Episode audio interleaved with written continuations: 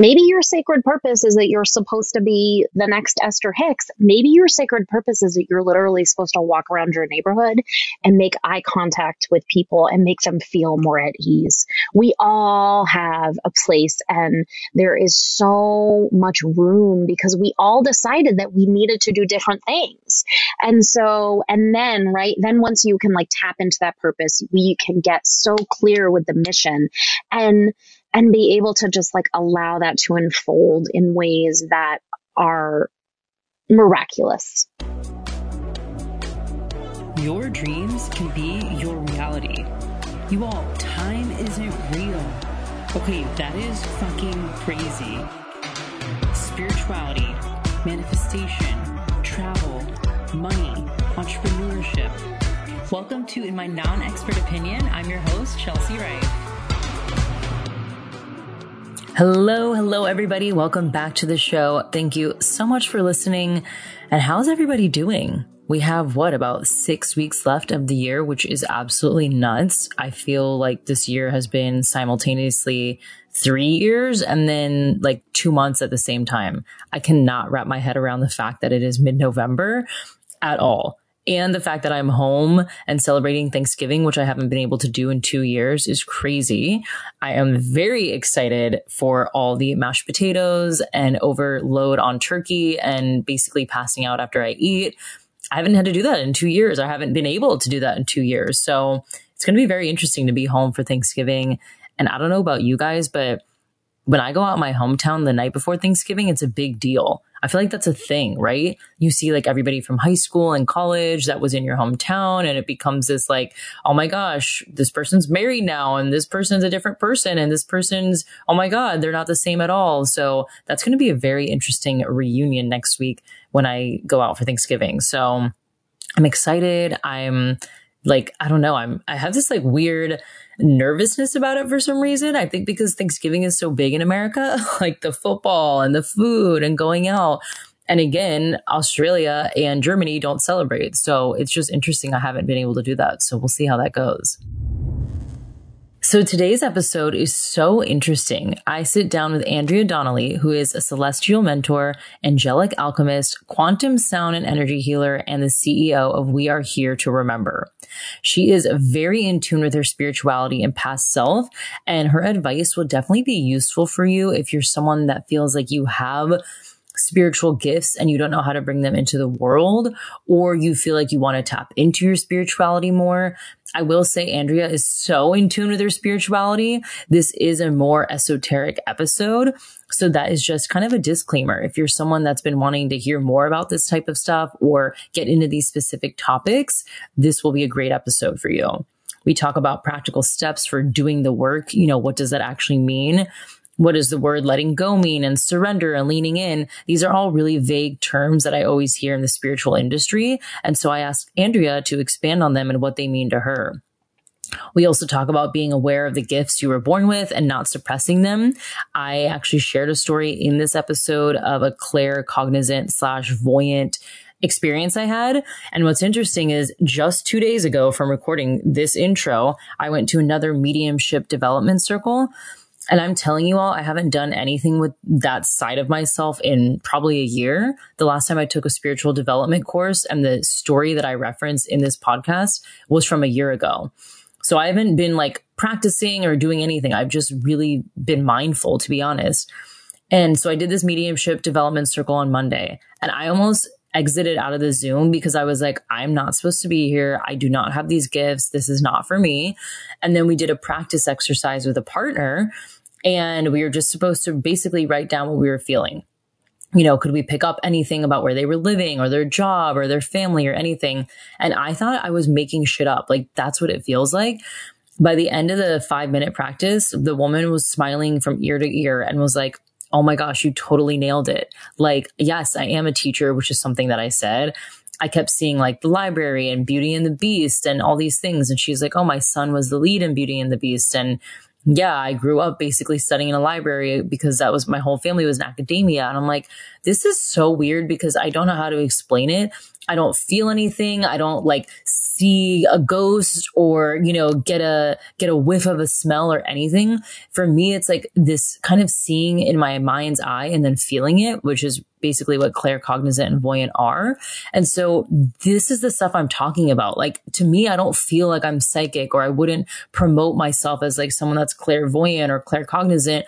However, every time I practice and do it, it seems to be a, a, pretty strong muscle that I have. So I talked with Andrea about this. Like, how can we stop suppressing our gifts and not being so scared of them? And also, how do you deal with spiritual skepticism? That's a really big thing, right? Spirituality is something that we rarely see backed by hardcore analytics and data and science, which as humans, we need evidence to make thing, to make sense of things. So sometimes when we talk about spirituality, there's a lot of skeptics out there a lot of people that are like, that's not real. You're making it up. That's your imagination. So we discuss that as well as ancestral trauma and finding your sacred purpose. Andrea has such an interesting view on it. And if you've been struggling with your life's purpose or feeling a bit lost or like you don't know what you're really here to do, then you definitely want to hear her take on this. She's also someone I would absolutely consider a creative rebel. She's not scared of what people say. She is sharing her gifts. She's doing it her own way. And I am so excited for you to hear more from her. So if you haven't heard, by the way, Creative Rebel starts on November 30th, and this is an eight week intimate group sisterhood experience where eight women and I are going to explore self expression as well as focusing on our creations, gifts, and talents within the community. So the topics that we're going to be covering include owning your own flavor of creativity. So if you're someone that's like, I'm a better singer than I am a writer, or I love painting, or I love whatever the case is, let's own that. You know, you don't need to hide that. Maybe you went to medical school, but you can sing really well. Okay, well, let's talk about owning that gift and really making that your flavor of creativity. We'll also be talking about archetype embodiment, how to create your own set of characters to try on and use them as protection. So basically, kind of like choosing your own video game character in real life, we're going to create those for ourselves nervous system regulation and training yourself to expand and hold more power because I don't believe that quantum leaps are sustainable if you don't prepare for it. You need to understand how your nervous system works and how you can work on expanding it. That's a big piece of this mastermind. We'll also be discovering the secrets of your birth chart, which is going to be incredible. So, for example, when I got my birth chart read, it shows that I'm really good at taking big ideas and making them digestible and practical. And I was like, that actually feels very spot on for me. I feel like that's why I'm great at podcast coaching because I can see the person's big idea and then I can help them map it out to actually launch their podcast. So that's kind of a gift from my birth chart that has really been illuminated to me. And I'm bringing in an astrologer to help you uncover those as well. Boundaries are also being discussed, how to set them, why they're needed, and practicing implementing them. Vision casting to get into the feeling of your big vision and mapping out how to actually get there. Voice activation. So this means practicing using your voice to connect, initiate, and share. A lot of us have ideas, but we never share them. We don't pitch them. We don't brainstorm. We don't talk about them out loud. We don't promote them. So there's going to be a whole entire session dated, dedicated to voice activation writing and spell casting intentionally. We're going to be discussing language and how this holds such a high frequency and how to reroute your words to support your highest vision. And then, of course, play and pleasure. Why these should be parts of your daily routine. Because, I mean, simply put, having fun and playing around always makes things more fun and is very easy to just watch your life shift when you have more fun. My hope with this mastermind is that during the time together, you can work on something fun or exciting that tests your creative muscle to see where your imagination takes you. So this does not need to be a business or anything that you want to monetize. It could just be an essay or a piece of poetry or a graphic or a piece of jewelry, just something to play with. So when I say test your creative muscle, I'm going to be giving you a lot of prompts that will ignite your imagination throughout this course. So, you know, what would you do if money were not an object? What would you create if you knew there were no limits to what you could create? What would you say if you weren't scared of criticism? These are questions that we're really exploring and trying to expand on within the mastermind. And the goal is to take baby steps to start seeing some of these ideas and creations come to life. So by the end, I really hope that you feel a sense of deep confidence and clarity and direction and that your creations are put out into the world. So whether that is just naming your podcast and having an idea about it or a painting or a card deck, nothing is off limits. I want you to create and play and expand and truly just rebel against your inner critic and what society has to say because I do think the world needs your gifts. So if this is something that you've been wanting to do or it sounds very interesting to you, you can check out the link in my show notes to register. There are three different payment options. And again, we get started November 30th. There's only seven spots open. So make sure if you want to take part in this round, you enroll by November 29th because we get started the next day. And lastly, speaking of nervous system regulation, you all know that Open is an app that I'm obsessed with, and they are the official sponsor of the podcast this month. So, what is Open and why do I always talk about it and post about it? It's a mindfulness studio offering experiences that combine breathwork, meditation, yoga, Pilates, and more to support transformation and personal development. They launched in 2020 and they set out to build an ecosystem to meet people where they're at, anywhere, anytime, on or offline. Their approach bridges ancient wisdom and modern science, guided by expert teachers and supported by proprietary technology. Their technology is incredible, you all. Their classes are designed to engage the senses and regulate the nervous system. Ding, ding, ding, my favorite thing, and to effectively reach a meditative state that many find elusive. The breathwork techniques are woven into each experience to strengthen the mind and body connection through mental and physical training. I've been using them for months and I actually interviewed members of their team and I have the founder coming on soon.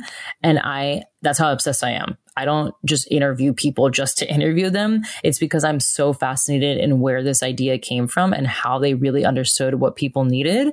So if you've been wanting to try it, you actually can for 30 freaking days for free, just checking out the link in my show notes. Some of my favorites are the Unwinding Road Sleep Meditation by Minaj or the Daily PM one by Mel M. And they have ones for before meetings to help guide you through journaling. There's truly something for everyone. I'm sure you will find either a breathwork or movement or meditation practice in this app that will suit your needs. So again, check out the link in my show notes or in my Instagram bio to try 30 days free. All right, without further ado, let's jump into this week's episode with Andrea Donnelly. Okay, everyone, I am joined by celestial mentor, angelic alchemist, quantum sound and energy healer, and CEO of We Are Here to Remember LLC, Andrea Donnelly. Welcome to the show.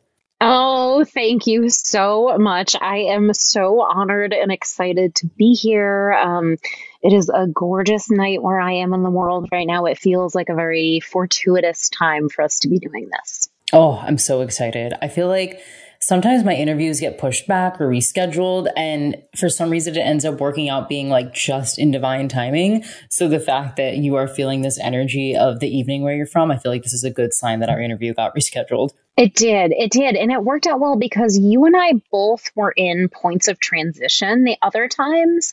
And so I feel like this really did. There's something really beautiful just in terms of like our own you know, synthesization of, of like where we were at the time and then like now. There's something really beautiful about that. And just from the perspective of where I feel like we all are from a planetary perspective, it makes sense also like October is such a perfect time to be doing this.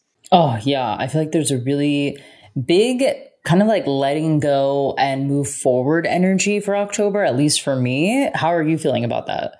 Oh, huge. I feel like all of us got shown in September and in July and August too, but it really ramped up in September. Like, I feel like it was like having our entire team of guides in the world, the 3D world, like 3D, 4D, 5D, 6D, every, all of the realms were knocking at everyone's door, being like, it's time to get with the program.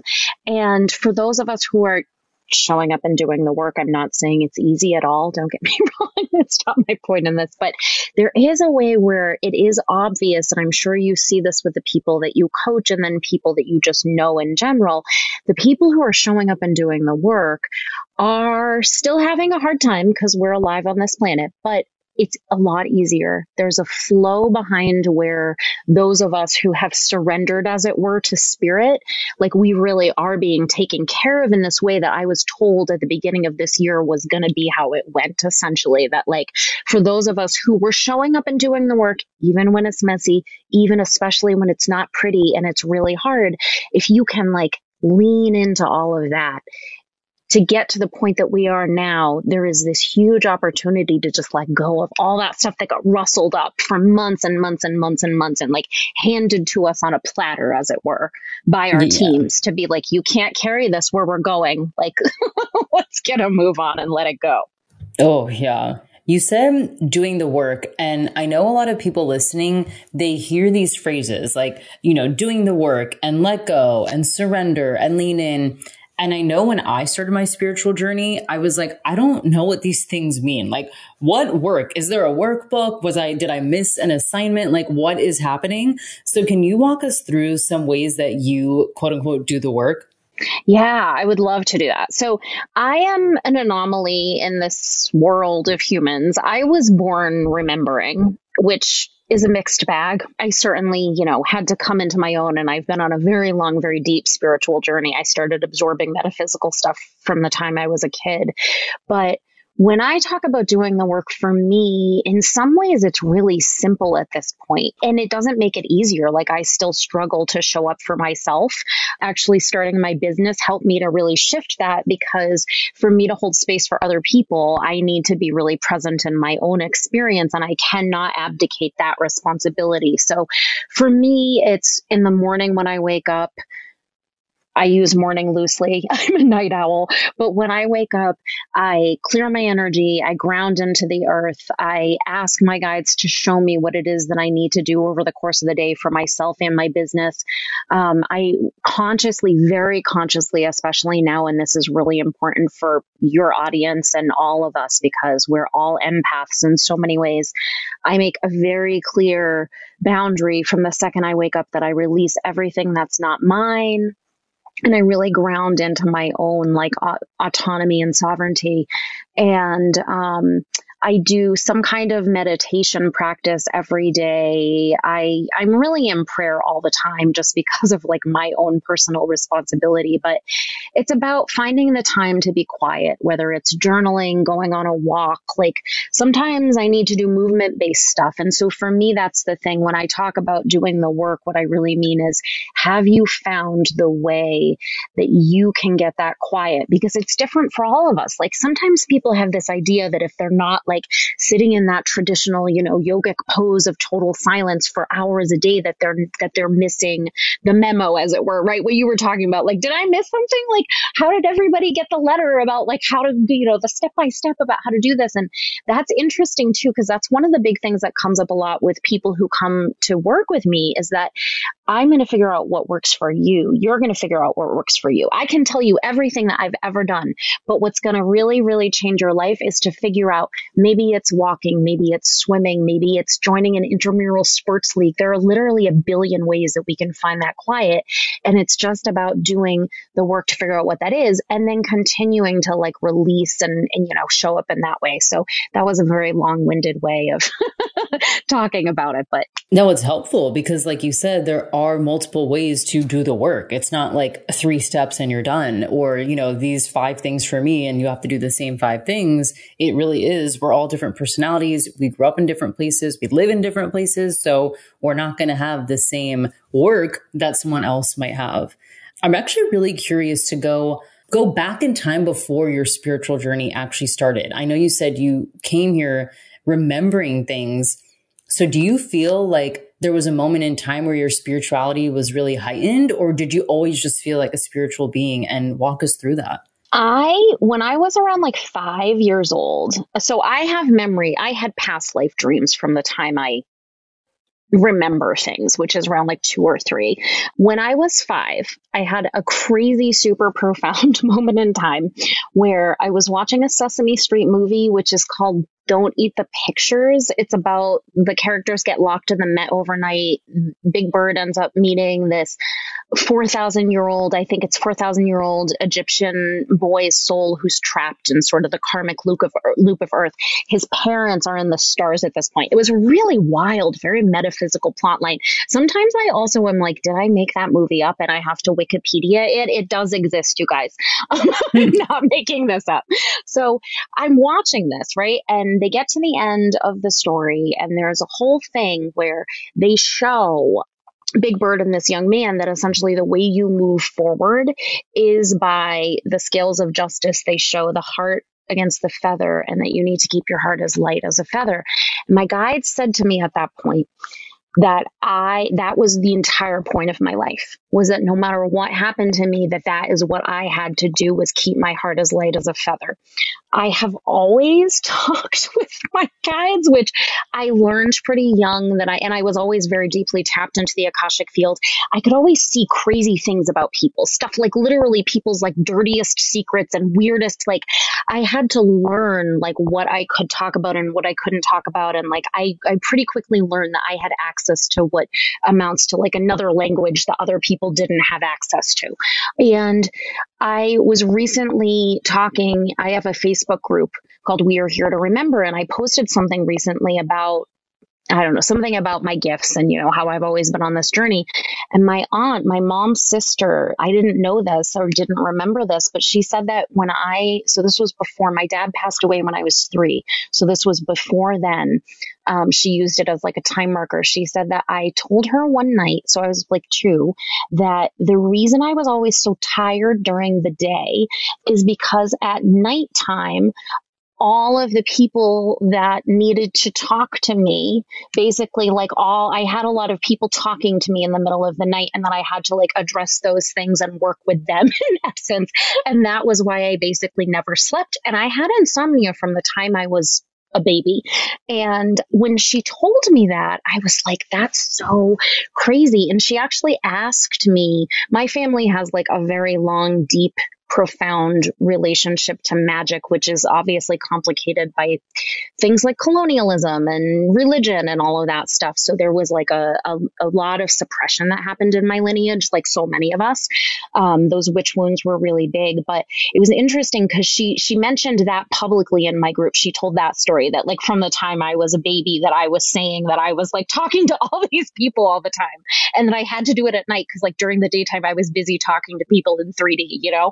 And so she told me that. And there were all these other crazy things. Like I remember once, uh, oh, and, and related to that, she, um, she also brought up like off offline just to me she said that a family member of ours who I've never met but like a relative of ours confirmed for her that you know one of my great aunts had like very very deep psychic gifts. And it's it's very clear in my face. It really runs. Like there's a reason i chose to incarnate into this lineage because these gifts when used in a way that moves with you know alignment, as it were, are really powerful and really profound. And I, my family is hard, but I really appreciate so much about that. You know, that is a really amazing thing that I was born into was this like a capacity to hold space for magic. And it is so funny that I was like telling my aunt as a two year old that I was like talking to all of these people in the middle of the night and I had all this like a job to do basically. And, and, you know, and I certainly don't get me wrong. That does not mean that like I am perfect anyway. My ish is still ish. Oh my God, I am so human. my stuff is ridiculous, just like all of our stuff is.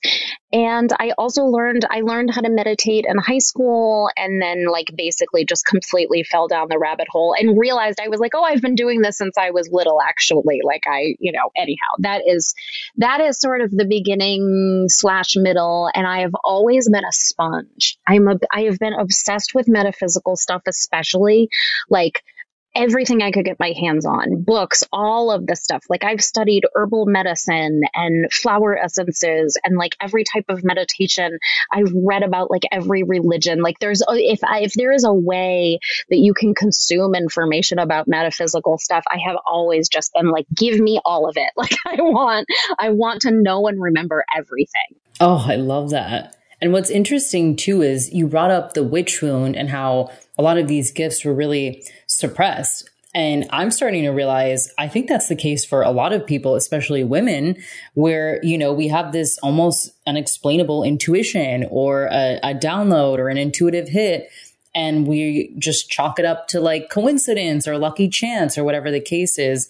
So I'm curious when you work with clients, like what are some things that they, they come to you with? And do you actually help people at all kind of strengthen these these things that a lot of us have suppressed. Yeah, I think it's actually one of the, the biggest reasons that it does become really important for people to work with me is that when, so I hold a very singular frequency. There are other people who do things that are of like similar magnitude to me, but what I do specifically, no one else on the planet is able to like tap into so many realms simultaneously. And so I move through the quantum field. I am able to move interdimensionally. I'm able to navigate galactic and intergalactic frequencies. I can tap into people's ancestral realms. I have always worked deeply with the earth and the fairies and the animals. So, like, I am like this crazy, just like you get everything when you work with me.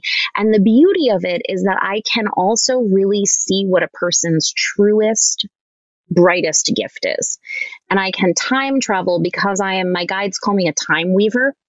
And what I can, I can basically like see your, your clarity your highest potential.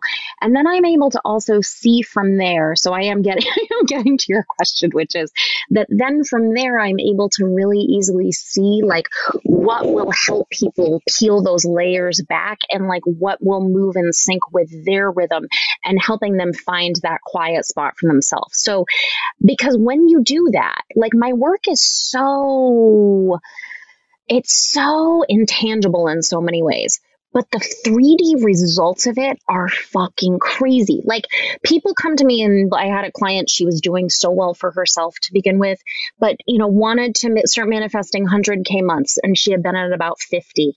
Within just a not even a long window of time we started working with each other over the winter my her guides were like she's going to hit this in June or July in July, she hit like 99,700 stuff. Like I was just like, this is crazy. Like people feel, sometimes people are nervous to, you know, start this journey with me because they're like, what are you going to actually do for me? And I'm like, I'm going to make it so that you get out of your own way in the most profound way possible because I have a main line to the divine. And then when you're near me, people are able to remember that all this stuff is real. And I will be honest with you, Chelsea, I have been hearing, seeing, getting daily acknowledgement of the fact that all of this stuff is real since I have memories. And I am still like, did that really just happen?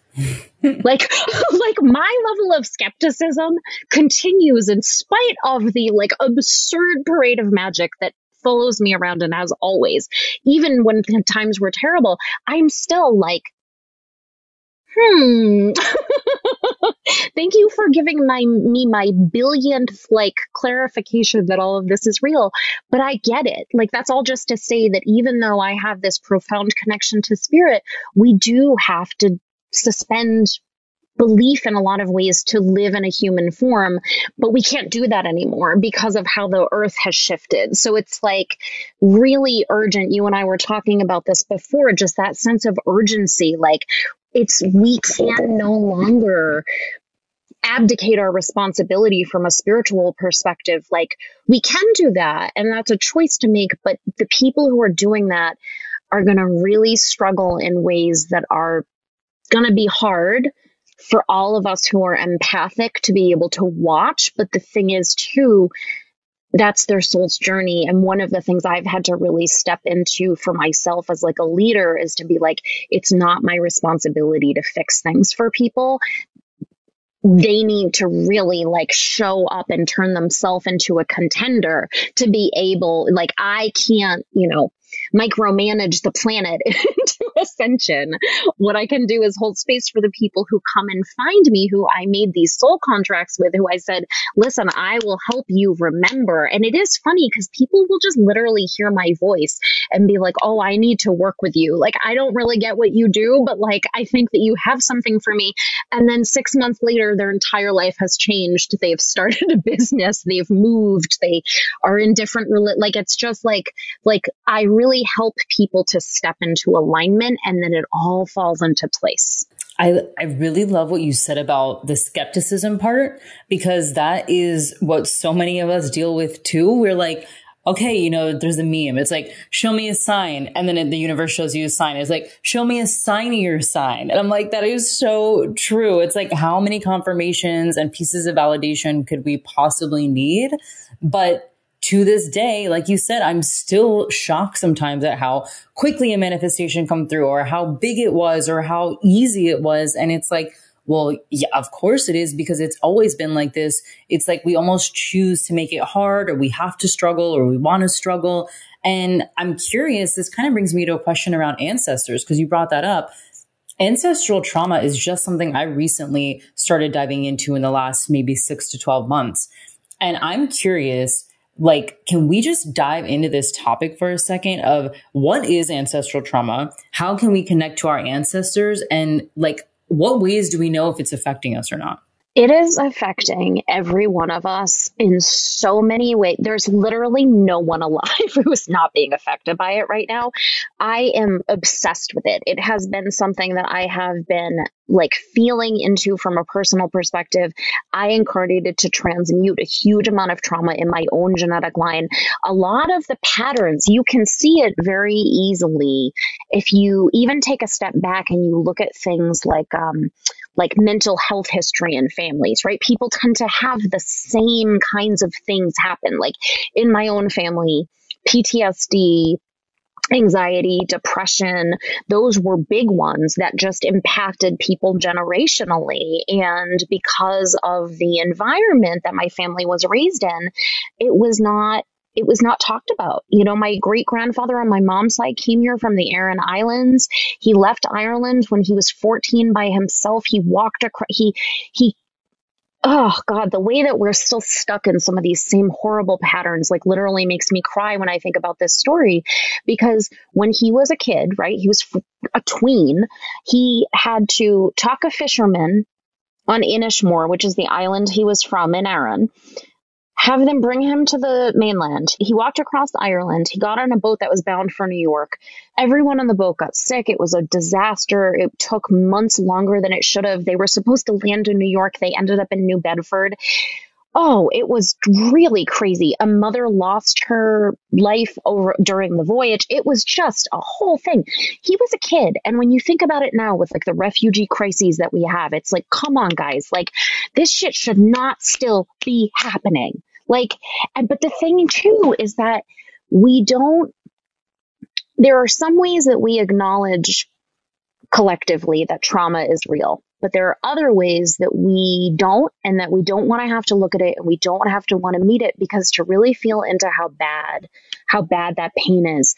We know from a scientific perspective, it's been confirmed in mice that mice inherit things epigenetically going back 13 generations. Now, Science has not confirmed this in humans yet, but I, I, I feel comfortable from a personal perspective since we're nearly genetically identical to all life on this planet, saying that if it's true for mice, that's probably not the like fractional difference, right? Is that, oh, that's the one thing that's different about humans and mice. Like, no, that's true in humans too. And so that's a big part of it. And that's like one of the things that I can do is that I can feel into the trauma that people have. It's sometimes really a lot because I will end up like sobbing during sessions because I am like literally feeling what that person is feeling. Like, it's a crazy thing to experience. And I've always been able to like feel those things Um, and we are carrying around one of my friends and I likened it to like a bag of rocks. You know, we've all got this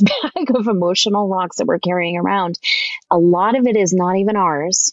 And that once you can admit, like, oh, I've got all this ancestral trauma, it affects everything that I do oh, I've got to start like getting into the muck of that so that I'm not like living stuff that's not even mine, right? We have enough of our own bullshit. we don't need to be carrying around like our great, great, great, great, great, great, great, great, great aunts like stuff too, you know? So it feels very, or again, to use that word urgent, like it's time because it's going to lighten your load so much. If you can, if you can bid all of that adieu, you can say like, thank you so much, my ancestors. I love you you. I'm so honored by what you were able to do and the work that you had to move through to get me here today. And I also release everything that's not mine. It's like a simple way to just start to like move through that energy. You're not releasing the things that are meant for you. You're not releasing, you know, the beauty and the the good parts that you the good parts of an inheritance.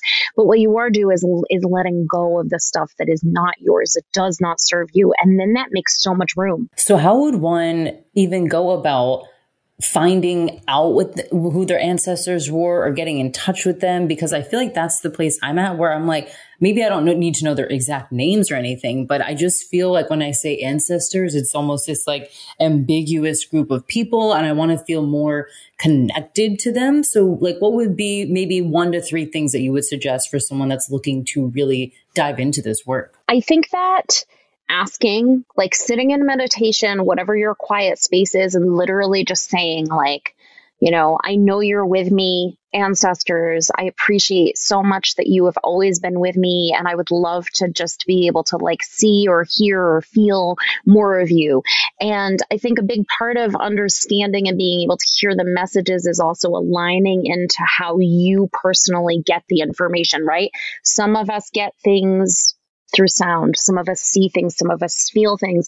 A lot of times people are comparing their own experience to other people and they're like, "Oh, well, you know, some a lot of times clients will be like, "I want to be able to do what you do." And I'm like, "You're going to be able to do what you do." Which is so fucking awesome and cool. And, but I think that like pattern of comparing ourselves, like we get stuck in a mode of being like, well, I listened to 400 episodes of someone's podcast and she says that this is the way that she experiences information.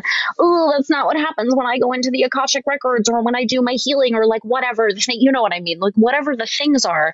And then we compare ourselves to other people instead of just being like, I'm going to figure out what it feels like when I get those messages from spirit.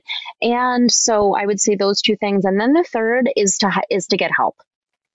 Someone like me, I do the, I do celestial soul retrievals with people where we call home all of your family. And it's wild to see galactic, earth ancestors, star people, fairies, all of this stuff, angelic, like all of these different lifetimes that people have come through. And so whether it's working with me or working with somebody else, I think that this is definitely a time where we're really realizing that a lot of the ways that we have depended on 3D are not helpful to us, right? So people are like, oh, I would never spend money on, not everyone, I realize, but a lot of people are like, oh, I would never spend money to like help get my spirit clean and like in alignment. And it's like, you would spend money on a million clownish things, myself included.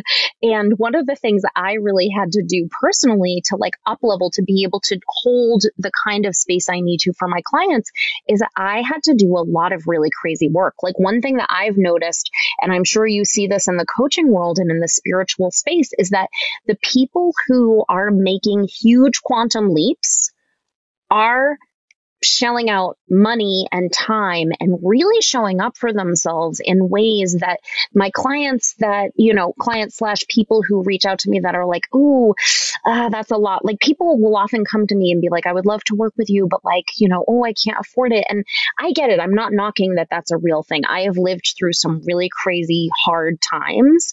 And i also know that if we want to experience something there needs to be a tangible exchange of energy. And i think that that's one of the things that we're really starting to learn is we've been told the economy is just this physical thing. The economy is a lot deeper than that. Money is a tangible way of exchanging energy and helping to like create a balance as it were karmic balance in an exchange. But it's really time for people to step up for themselves and to start doing the work and having people who who are at that place guide them into something bigger and not being afraid to take that leap. Like my guides have been saying it for months and months and months. They're like, you are your rainy day fund. So that I think that's another like big part of this, right? And I'm sure you see it with like the people you work with is the people who take those risks, who take those leaps, the people who don't are inevitably in the same place they were six months later a year later. Like if you're not, because it's not about the money, it's about the change.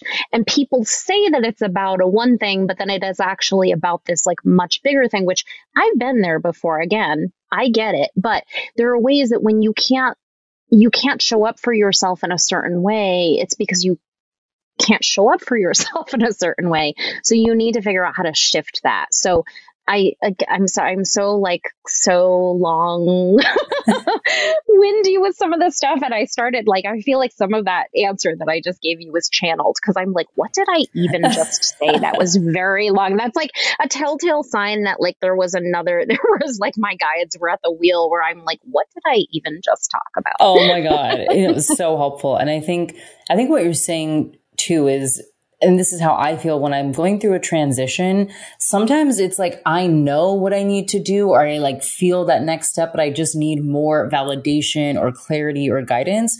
And it's like I only have capacity to hold a certain amount of information or energy or whatever the case is. And I need somebody like a guide or a mentor or a coach or whoever it is to show me that spiritual element or that validation or even a, a channeled message of like, this is what's coming through. This is what I feel like you need to do. And it just gives you that almost faith and confidence of like, okay, I can take that next step. I can go do the move. I can hire this person, whatever the case is. And I feel like that's, I always really tap into spiritual guidance when I'm going the, through a transition, but I really would love to start incorporating it more in my day to day. I was actually just talking to a client who she actually has some like medium and psychic capabilities, and we were just chit chatting, and out of nowhere, she was like, Hold on, I'm hearing a lot of things right now, and I feel like it's not mine. And I'm getting a message for you, and it's it's like a woman's voice saying, not your failure, not your failure. Like, and I was like, oh my God. And she's like, you need to do some forgiveness work. And I'm like, wow, this is really weird. I've been thinking about forgiveness work and how I feel like I've been failing lately. And by the way, I don't talk to this client often. This was like a one off session. And just hearing her say that, she was like, your ancestors are like waiting to help you and you're just like ignoring them and not speaking to them. And I'm like, I know I need to make it more of a daily practice. And I can see you're laughing too of like, how can we make this more of a daily practice? All of our guides are like oh, what there there's a to to draw on a meme again there's like a meme that i is so funny which shows a picture of like a disney princess like laying down in the forest with like her head down and looking tragic and like having such a hard time. And then you know all of the like little animals around and like the spirit guides like watching us try to navigate like the advice that we've been given and then like us being like oh we're gonna do some doinky thing instead and totally ignore excellent advice that we're all receiving all the time. And right. part of it is part of it is the trust, part of it is the showing up, part of it is a big, you know, there is um a lot of I do all kinds of different stuff. I learned when I was a young woman, I learned how to do um first I learned Jon Kabat-Zinn's meditation style at a pilot program to manage anxiety as a high school student. And then I learned um, Drunvalo Melchizedek's Flower of Life meditation. Both of them are like very amazing. Um, Drunvalo's meditation style involved breath work.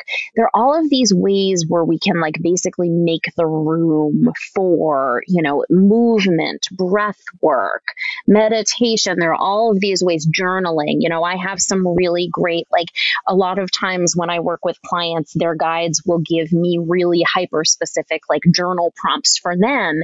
And when I say journaling, like you can literally write it down. That can be super duper helpful. It can also, maybe you're a person like I have dyslexia it can be hard for me to write things sometimes. You know, maybe writing doesn't work for you. Maybe it works to do like, ah, get the journal prompt, do some voice noting or something like that. There are all kinds of different ways, but I feel like the thing about right now is like finding the ways to get the stuff out because when we can move all of that muck, whether it's our stuff or our ancestors, the space we make when we move through all of that is the space that allows us to hear those messages from the ancestors. So it's like a, a, sneaky thing where like really you have to be doing the work because you need to be letting go of all of the muck. And you know what? That I also want to be very clear. Like someone said a couple of months to me uh, said to me a few months ago that one of my greatest gifts is I don't spiritually bypass. Like I have an exceptional spiritual IQ. This has been proven uh, hilariously by science by a NEO, N-E-O. Do you, I don't know if you've heard of a NEO assessment, but I've got a crazy spiritual IQ, but I still have to like do that work show up for myself and stay clear so that I can continue to hear those messages because when we're not feeling the feelings, when we're not, when we like, I feel like the thing about spiritual bypassing also is that I get it. There's a desire to just be like, everything is light and love and amazing. But that's not what being a person is like. Being a person is a fucking train wreck. it's really, yes. really hard. It's hard in ways that when we're in spirit, right, we're like, oh, we've got this. I'm going to like, oh, I'll add in, you know, if you're me, I'll add in a fourth car accident. I'll add in a this and a that. I'll add in, no, no, no, I have got this. I've got this, you know, and then you get into human form and you're like, I have got nothing. and I and I feel like that, you know, for me and my and that like silliness, that lightness, that sense of like I help people heal their biggest traumas, but I also am very silly. I'm very light and it just helps to balance it because it is, there is a lot of muck. Even if you were born into a perfect family, you're still gonna you're still gonna have stuff happen like uh, fall off your bicycle was like things like that. Like you're still there's still going to be trauma that you experience and i feel like that's the big thing for all of us too right now is being like no matter how much privilege a person has being a human is very complicated. And while we do need to acknowledge our privileges we also need to really be okay saying it is very hard to be here. And it is a lot of work and sometimes it feels like too much, and that's also okay.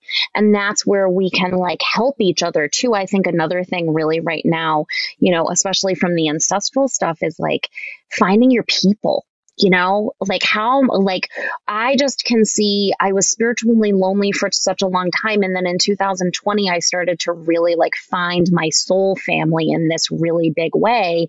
And that helps too because you're you know you're able to be like oh that person is having a really profound spiritual experience. And they are also a human. Mm-hmm. I'm reading this book right now. It's kind of like a workbook called the Calm Workbook.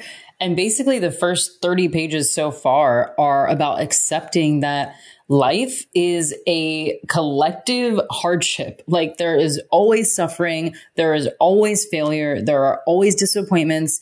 And I think because of social media, to be honest, a lot of us have started to live in this distorted reality of like, oh, I'm not allowed to be sad because I have a good job. I'm not, I'm not allowed to grieve because I have a, a roof over my head. Like we make up all these weird rules of like what we're allowed to feel and what we should feel based, like you said, on our privileges, when in reality, it's like we've all experienced trauma. We all have experienced extreme hardship. We all have experienced suffering. But because of the highlight reels that we're seeing, we just assume everybody is like in this other wavelength of happiness and joy and light and love 24 7.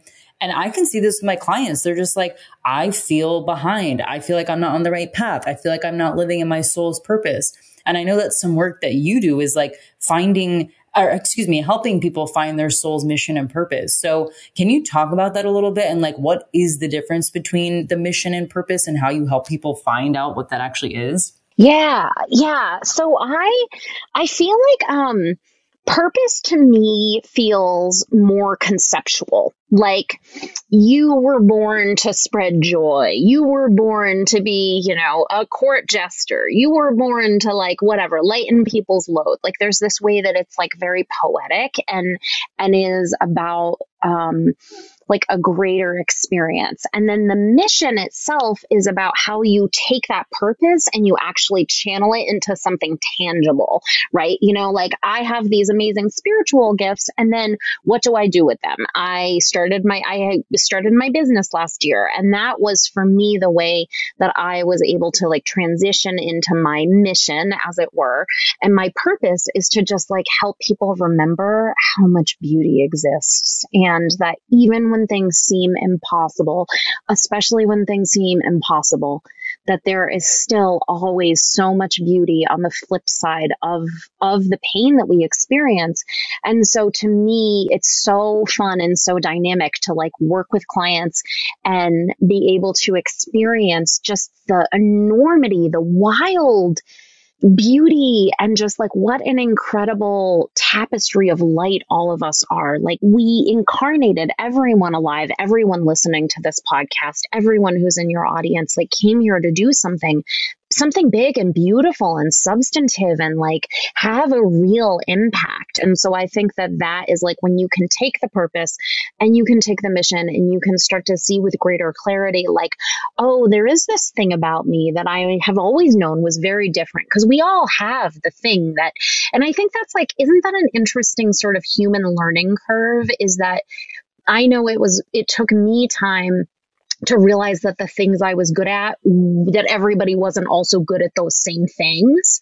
Um, and so I think that that's like a big part of it is like, well, what, what do you really love? What lights you up? What is your like truest? What is the thing that gets you up in the morning? Because even if you have trouble putting it into words, even if you have trouble admitting what's really special about you, someone in there knows that you have a really sacred purpose.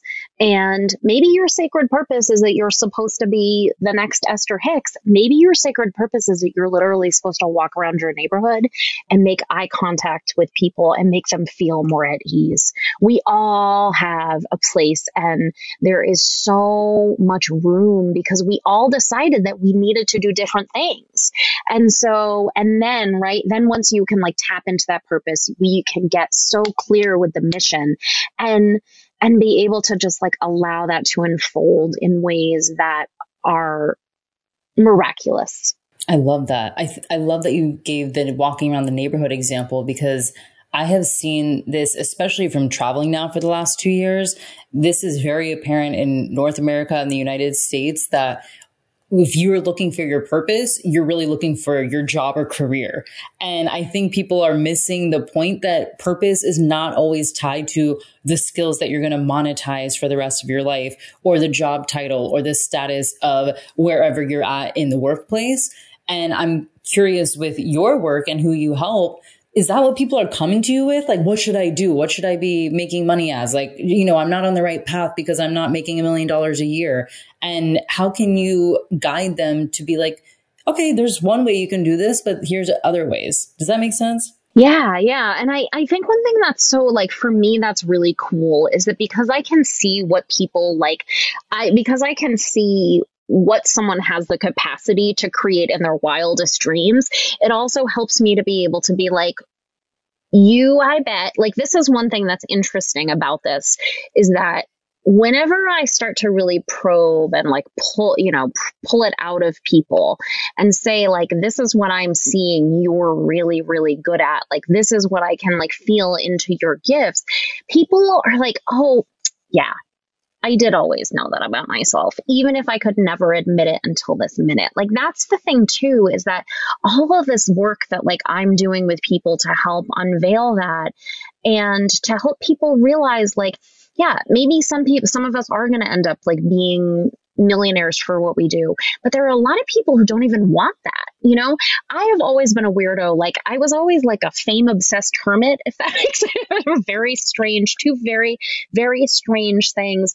I was jealous of Raffi as a child. If you were familiar with the whale troubadour of uh, baby beluga fame. Anyway, I I have been like I was I tried to talk my hippie mother into letting me um, be in a beauty pageant when I was in elementary school. I was ridiculous, ridiculous, but I was also obviously like painfully shy and suffered from anxiety. So I have had to really for myself do a lot of work to step into that purpose, to step into the mission in greater ways. And that is one of the things is like once there's something really soothing about working with me because people start to realize that like I am showing them what they've always known. I'm not telling them anything they didn't know. And it makes people feel a lot more grounded and secure being able to then be like, all right, I don't think that the thing I'm doing right now is actually in alignment with that. Like that's what almost every one of my clients is actually an entrepreneur, whether no matter where they are at the journey, a lot of them end up having their own like very sacred, very profound healing modalities.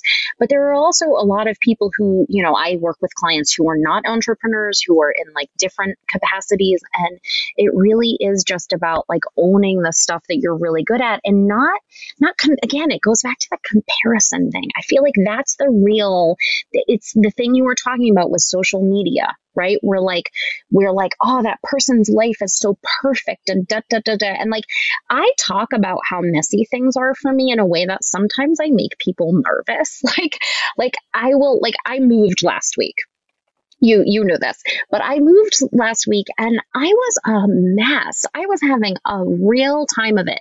I was also having a beautiful time. I won $500 in a raffle. I went on a whale watch but it was also one of the most stressful weeks of my life. And sometimes like people will be like oh you know i'm worried about you. Are you okay? And i'm like i'm not. I don't share when things are hard so that i make people nervous. I share them so that everybody will remember that we've all got our ish. Mm-hmm. And that it's okay to talk about it when things are not going well, because that's another thing we've all been taught to just keep it, keep it down. Don't, you know, what was it? My grandmother used to say that my great grandfather had a saying, which is like, everyone was on a need to know basis and nobody needed to know anything. Most of us were not taught to share the hard things, share the grief. And that when you don't move through it, it makes it impossible to step into your person per, purpose or mission and you end up chronically ill you end up with both physical and mental imbalances like the ramifications of not owning what your soul really desires versus what you've been told in 3D. You know, I I turned 42 this year. My life is not anything like what the typical narrative should be there's it's never been like that. And so there is this way too that comparison is really hard and it's very sticky and very dangerous. And it's like what we're really as a planet moving away from and just owning like this is this is who i am. Yeah. Here it was, is. you know? Yeah. I've been really opening up on my podcast and email list and to the point where people are, you know, writing back, like, thank you for being vulnerable. And to your point, I'm like, I'm not really sharing this so that you are being sympathetic towards me or, you know, trying to push you into working with me for whatever reason, whatever reasons I make up in my head of what people are thinking about it. The point is that I'm like, I feel like I'm just saying what we're all feeling, but we're all too scared to say because we think someone's going to judge us. We're going to lose clients. My mom is going to hear this and she's not going to want to talk to me, whatever the case is. Right. And so lately, the last three months, I've been like kind of pushing the boundary with like, I'm going to open up about this thing on my email. I'm going to say this on a podcast and what's interesting is I actually am processing more. Like it doesn't feel as heavy. And I think it's because I'm letting it out. Like you said, it's literally coming out of my body through my words and my writing. So it's not just sitting in my body and like hurting me anymore. So it's been a really interesting experiment. Yeah, yeah, that's so beautiful. And it does. It really it really helps other people to be able to be like, wow. I feel that way too when someone sees you on social media, right, they may not even realize like you're so, you are super beautiful. You look really put together. You're like, I think it's actually really important for people to share this stuff and to be able to make themselves vulnerable so that other people can just be like, ah, oh, okay, whew, I like, whew, I, you know, had created this narrative that X, Y, and Z. And I see it with clients where they compare themselves to other people. And I'm like, do not do that. You are your own special star. Yes. Oh, thank you for pointing that out. I think my, one of my clients today just messaged me and was like, I feel so much overwhelmed from social media. I feel anxious. I feel like intense. And I was like, delete it. Like, what are we do? Just delete it. And she deleted it and she was like, Oh my God, I feel like a wave of extreme relief. And I'm like, you don't have to be on these platforms and especially you don't have to be on it if you know this is the source causing you pain and comparison. Take a break, get back on when you want to, but there's this weird like un- unwritten rule that you have to be on Instagram or you're going to be like forgotten about.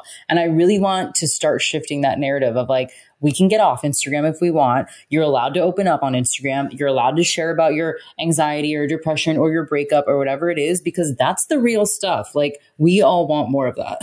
Yeah. Yeah. We all want more of that. And we've been taught from the time that we were small, most of us, especially in, uh, you know, a place like where I grew up in North America, we are taught from the time we're little, we have to look outside of ourselves for everything to the religion, to the schools, to the elders, to the parents, to the what. And I'm not, I'm not dismissing that like our elders are very important source of information, but there's another way where because we've always been taught to look outside of ourselves, it creates this weird ripple effect. And then not only are you always looking outside yourself for all of the answers, but you are then like as part of that same logic train or loop, as it were, you are then comparing yourself to everybody around you. And it's just this like horrible horrible vicious cycle of of always feeling like the answers are somewhere else when really the answers are all here. They're oh, all always. inside of your own heart. They're all inside of yourself. You are the one who knows your own your own vibrancy and creativity and love. And when you're in this constant cycle of like looking outside of yourself and feeling like, you know, you need approval from X, Y, and Z, you know, we need our like whomever to give us the go ahead on this, our spouse, our parents, our siblings, you know, the our professor or whatever, there's this way that it's all part of that cycle of abdicating responsibility because you're really the one who knows what you need to do. A hundred percent. That's the biggest thing I've learned this year is no matter who I hire, what coach or course or program or whatever I take, they always are saying something to me or reflecting something back to me that deep down I already knew. I just needed that clarification or that guidance. So I'm glad you are also saying the same thing. I have two more questions. One of them is selfish. I want to know if your guides have popped in at all during this interview and given you any guidance for me. yes, they they have. And this is so funny. What is that movie? They just showed me a really they've been like showing me this energetically, but they just showed me a clip from um that movie The Family Stone. Do you know what I'm talking about? It stars um, Sarah Jessica Parker and um, one of the uh, Wilson brothers is in it. It's a very like sweet, silly, oh, slapstick style romantic comedy. And there's this moment where she is walking down the stairs or something. And Diane Keaton is in it too. It's a very good movie. It's, I am a sucker for a rom com, but one of them in the family like looks at her. She's this very buttoned up, really beautiful like woman with a really good, successful career, Sarah Jessica Parker. And one of them, I think it's the one of the um, Wilson brothers, is just like, let your freak flag fly. Let that freak flag fucking fly. He's like, girl, you are trying to like pass as a normal. you are a weirdo at heart. And Chelsea, I'm just going to tell you, I think that there's this way that your guides are really calling you to say, yes, you are this like super polished, really beautiful human. And there are these ways that you are not like anybody else. And that is to, to the point of like the vulnerability and like sharing that stuff. You have this, you should watch the movie. It's very cute. But, um, but yeah, they're saying, let it let it out. My jaw was like on the floor. And the reason I was freaking out was because I had an Akashic Records reading. It was actually the same week that you and I had our session. And she, the very first thing she said was, my guides are telling you to let your freak flag fly. She said that exact sentence. That's why I just like, that's why my jaw just like hit the ground. I was like, how many times could I hear this? And she said her guide showed up with like this weird outfit and like a top hat. And she was like, what are you wearing? And he's like, this is just the vibe I want to tell her. Like, wear something different, do your hair, like something like that. I was like, this is wild that you just said the same thing. I am a comically clear channel. Things have happened to me in my life where like some friends of mine got secret married it wasn't it was they were punks so they just were like not tra- you know they get married for like prac- practical purposes. Anyway we were standing on a driveway a group of my friends and i we were about to go on a trip and i heard one of them say to another friend of mine can you sign this document it was like all very quiet and there was no like fanfare or anything. I saw that it was a marriage certificate. I could not be cool about it. I because I'm such a sucker. Again, of course, this story is coming through in reference to the rom com that I just brought up, and I like whipped my head around and I was like, "You two got married," and they were like, "Which?"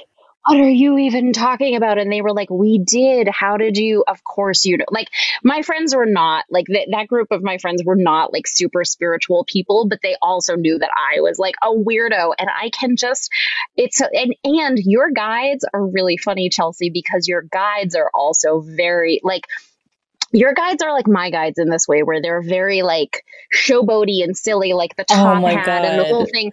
They actually showed me your nails. This is really funny. I'll just tell you this too. They showed me your nails, which are beautiful, by the way. I do not have my nails done right now, but as like related to moving and whatever.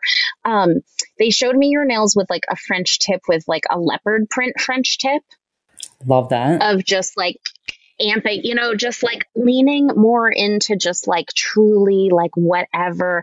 There's this way that we've been taught also that like pleasure and beauty and like yes. femininity are something to be suppressed and ignored and it's frivolous and blah, blah, blah, blah, blah, blah. That is such fucking dumb garbage. It's dumb yeah, garbage. It's so dumb. I, it's so dumb. And they also really want you to just like own that part of you that like you do possess that like there is this way that for people who chose to incarnate into like physically beautiful bodies that is part of your gift is like there's something about physical be- everyone is physically beautiful but there's a way that like you carry yourself and that your physical presence actually helps people feel like calmer and more comfortable and that it makes it so that you're able to then like talk about the really hard stuff but you have created essentially like a it's an opening Mm, and wow. that is another thing that they want to say to you. So those are your.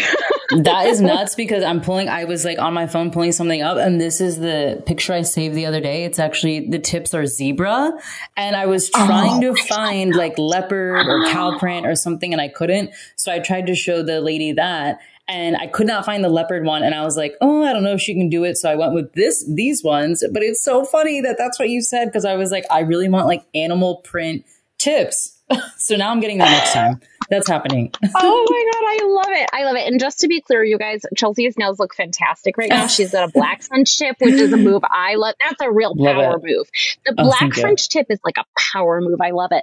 That is hilarious that you actually say that is uh your guides are really that's one thing too that you like I am amazed and I mean you and I did a session with each other and so I was able to like tap into a lot of stuff, but there's this way that you don't even when you think about connecting to your ancestors, like you already are doing the fact that I can hear them so clearly and you know that woman like there's this way that like you're just already right there. Mm, yeah. I think I almost know that and it's like I need to go like you said set aside time in the morning to talk to them, to meditate, to pray, to automatic write whatever it is. I think I just put that to the side, but it's something I really want to tap into more because I do think it's also a, a, piece of me that I can integrate into my work and help people. Like once I really have my spiritual team backing me and I feel connected to them,